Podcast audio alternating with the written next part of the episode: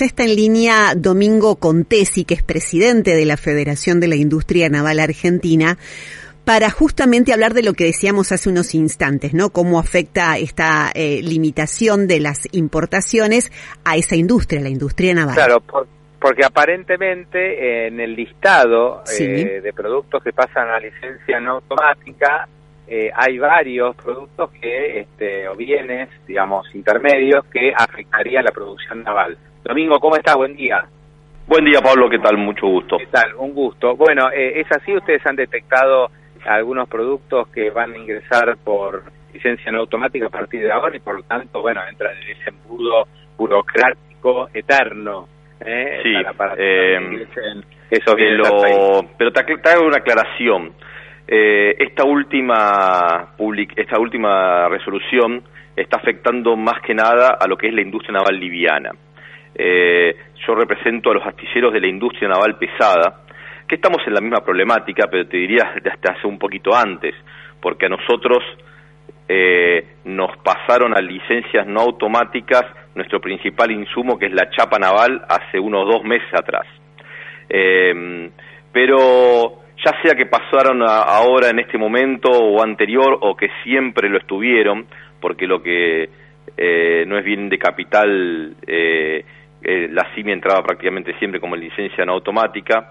Em, la realidad es que estamos en una situación dramática para el sector, donde nos hemos visto que nuestros ingresos están en dólares oficiales, porque nosotros vendemos barcos, eh, buques en dólares oficiales, eh, muchas veces nuestros clientes son exportadores, como por ejemplo el sector pesquero o la, de la marina mercante, eh, y buena parte de nuestros costos ya están en dólar MEP o en dólar blue, porque al no poder los importadores garantizar el tipo de cambio de cuánto podrán cerrar a los 180 días o no poder acceder a las divisas para importar, la única forma que tienen de, ofrecernos esa mercadería importada es decirlo, bueno, te la vendo, pero al tipo de cambio eh, del dólar MEP.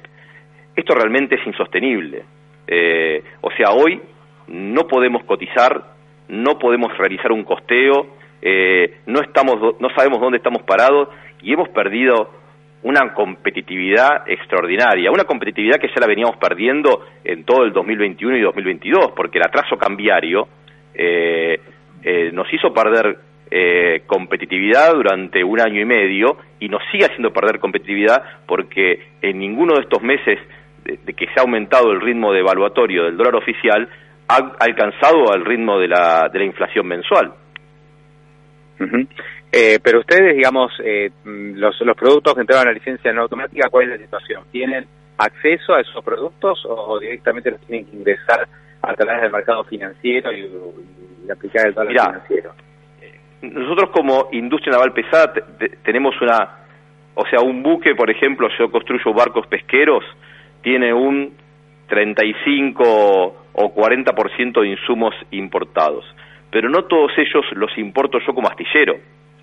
Algunos los importan, por ejemplo, si, si, eh, si eh, compro electrónica naval, por ejemplo, radares, ecosondas, eh, radios, se las compro a un eh, proveedor local que es el importador. Si compro cajas de, transmisiones marinas, o sea, son las cajas de cambio, se las compro a otro. Hay otros insumos, por ejemplo, como las chapas, a veces los motores, que sí los puede llegar a importar el astillero en forma directa, pero muchos insumos se, se adquieren en el mercado local. Y después, muchos insumos que son de origen nacional, tienen piezas y partes importadas. Entonces yo, por ejemplo, compro guinches que son de fabricación nacional, pero las bombas de los guinches eh, son importadas, las bombas hidráulicas. Entonces, el fabricante de los guinches me, me viene aumentando el valor del guinche, para dar un ejemplo simplemente, durante todo el 2021 por el atraso cambiario. Y ahora determinados insumos del guinche eh, los tiene que aumentar un 100% para cubrirse porque dice, si solamente me, lo, me venden esta bomba si la pago con dólar MEP. Hmm. ¿Se entiende? con lo cual el, el, el dólar oficial eh, es cada vez menos ancla eh, para los precios. Totalmente. o sea, el, miedo que genera la evaluación, que se traslade a precios, nosotros ya lo, hemos, ya lo estamos teniendo. O sea, ya estamos teniendo eh, costos en dólares eh, eh, blue, por así decirlo, con el agravante que tenemos ingresos en dólares oficiales. Sí, sí, o sea que este es muy muy muy complejo, ¿no? Por el lado, digamos, por un lado para ver si uno puede realmente acceder a insumos y esos insumos están. Y después por el miedo a no poder acceder a los insumos, ¿no? Y todo el mundo se cubre. Y yo creo que de este círculo vicioso no estamos pudiendo salir. Mucho menos ahora. Y no estamos viendo tampoco la realidad de, de, estas industrias, la realidad de las industrias exportadoras. O sea, eh, muchas veces escuchamos a, economistas decir el tipo de cambio no está tan atrasado. Eh, a mí, sinceramente, como empresario no me importa el dólar blue y no me importa la brecha. Lo que me importa es el atraso que mes a mes tenemos con respecto a la inflación. Porque si el bien que yo produzco tiene un componente de alto de mano de obra, de insumos nacionales, significa que, y si todos los meses la inflación es menor a la devaluación del tipo de cambio oficial, significa que todos los meses mi producto se encarece con respecto al dólar oficial. Entonces, hace un año y medio atrás, y a mí vos me preguntabas, che, ¿la industria naval argentina es competitiva a nivel mundial? Yo te decía que sí, que somos un 10, un 15% más barata, por ejemplo, que nuestro principal competidor hoy, que es la industria naval española. Eh, hoy, lamentablemente, tengo que decir que no, que somos un 20, un 30% más caros. O sea, nuestros empleados cobran sueldos promedio de 1.500 dólares, que es lo mismo que se pagan en un astillero de Europa, pero con la diferencia que hablamos siempre de dólares oficiales, ¿no es cierto? Sí, sí, con la diferencia que a nuestra gente con 1.500 dólares nos llega a fin de mes, eh, nosotros tenemos costos altos, o sea, estamos en el peor de los mundos. Ahora, en esta charla la verdad que estamos teniendo una, una lección de economía, probablemente Domingo usted no, no, no quiso darla puntualmente, pero realmente es, es una lección de, de qué es lo que está pasando en verdad en, eh, en, en el ámbito de la producción. O sea, lo que usted nos acaba de contar es lo siguiente. Eh, los productos importados que supuestamente el gobierno me deja un tipo de cambio oficial no reflejan ese tipo de cambio porque mm, hay incertidumbre respecto a si se va a poder conseguir o no y por lo tanto las remarcaciones son enormes, mucho mayores a lo que son las remarcaciones este, digamos lógicas por la suba del dólar oficial. Después están los aumentos salariales que claramente están superando el volumen de tipo de cambio oficial, el, nivel de tipo de cambio oficial. Y después exportan. Y cuando exportan, ahí sí les toman el tipo de cambio oficial. No hay dólar. Sí, nosotros no exportamos directamente, quizás, pero le vendimos a sectores exportadores. Entonces, históricamente siempre le hemos vendido y cotizado a dólar oficial, porque es la moneda en la cual está calzado nuestro cliente. Entonces, o nuestro lo cliente nos compra un barco y aparte nuestro nuestra competencia es el barco importado nuevo y el barco importado nuevo en, condiciones normales se importa a dólar oficial. Entonces, nosotros estamos anclados siempre al, precio de venta dólar oficial. Sí, sí, o sea, esto, digamos, este, hay, hay un deterioro muy grande que si no Mira, para darte ejemplos numéricos, yo vendí seis barcos a una empresa china hace, eh, o de capitales chinos, hace un año atrás. En el momento que hice la operación, firmé los contratos, cada barco salía, eh, tenía un costo de 2,9 millones de dólares. Hoy si rehago el costeo estoy por encima de los 4, 4,5 millones de dólares. Claro. Haciendo el mismo costeo. Sí, sí, y ahí te quedas fuera del mercado. No solamente me quedo fuera del mercado, me estoy fundiendo trabajando. Mm. O sea, esto es una situación que no ven. Si yo, a ver, y ahora déjame salir, hacer abstracción del sector de la industria naval, porque esto es una realidad que le pasa a todos los sectores exportadores que tienen componentes industriales. Nosotros cuando vemos por qué la Argentina el 75 o el 80% de sus exportaciones provienen del agro. Nunca nos preguntamos eso, ¿por qué si tenemos un entramado industrial tan grande no hacemos más exportaciones industriales?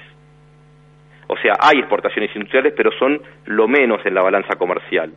Y bueno, y la respuesta es esto. Si nosotros en un año y medio nos encarecimos un 45% en dólares... No, no, es una locura, es una locura. Vos imaginate si yo estuviera vendiendo estos barcos al extranjero y le tengo que explicar al, al cliente extranjero, che, el producto que el año pasado te vendía 2,9, hoy sale 4,5. Te dice, no, flaco, el, mundo no funciona así. Pero además es todo un efecto eh, exclusivamente de tipo de cambio. O sea, acá no, Nada más. no es que mejoramos la competitividad o, la, empeoramos. Es, es, es, un fenómeno que tiene que ver exclusivamente con el tipo de cambio y con la brecha. No hay otra explicación. Sí, y perdóname que te corrija. No me importa la brecha. No, es, no tiene que ver con la brecha, tiene que ver con la relación entre la inflación interna y el, y la, y el proceso y, y el, la devaluación del tipo de cambio oficial. Eh, ese es el tema. Cuando en el año 2021 nosotros teníamos una inflación de 2, 3% mensual, 4% mensual y el tipo de cambio se devaluó al, al 1%, todos sabíamos que era porque era un año electoral y la única variable económica que, muchas veces sabe manejar el político argentino es el tipo de cambio oficial. Lo ha hecho este gobierno, lo ha hecho el anterior, lo han hecho eh, eh, muchos otros gobiernos cuando tenemos un tipo de cambio eh, regulado, ¿no es cierto? ahora, el argumento también era, hay un shock de precios de los commodities, entonces el sector se banca este retraso cambiario pero había sectores que no teníamos ese shock de precio de los commodities. Por ejemplo, en la pesca, que son nuestros clientes, eh, los productos pesqueros no aumentaron por efecto de la guerra. Exactamente. Me comentaban eso. Eh, eh, entonces, hoy una empresa pesquera está con el agua al cuello. No da más. empezó el año, por ejemplo, vendiendo langostino a, seis, a 9 euros, a 9 dólares, Sí, eh, peor todavía, porque el euro se emparejó con el, con el dólar. Entonces, eh, a, a 9 dólares y terminó la temporada vendiéndolo a 6. Me comentaba, bajó enormemente el precio de sus exportaciones y les aumentaron terriblemente los costos. Los números no cierran de ninguna forma. Y, y una, la industria pesquera es una industria que tiene un eh, componente de mano de obra enorme. O sea, no es como el campo con donde la incidencia de la mano de obra es chica. Acá tenés mano de obra intensiva a bordo de los buques, en, en las plantas en tierra. Entonces, ¿qué quiero decir con esto? Todo aquello que tiene un componente de mano de obra gravitante, todo aquello que tiene eh, toda exportación industrial, es muy difícil de hacer desde Argentina. Es muy difícil de hacer cuando tenemos estos cambios permanentes en, en la regla de juego y en las variables económicas. O sea, ¿y sabes, sabes qué es lo peor de todo?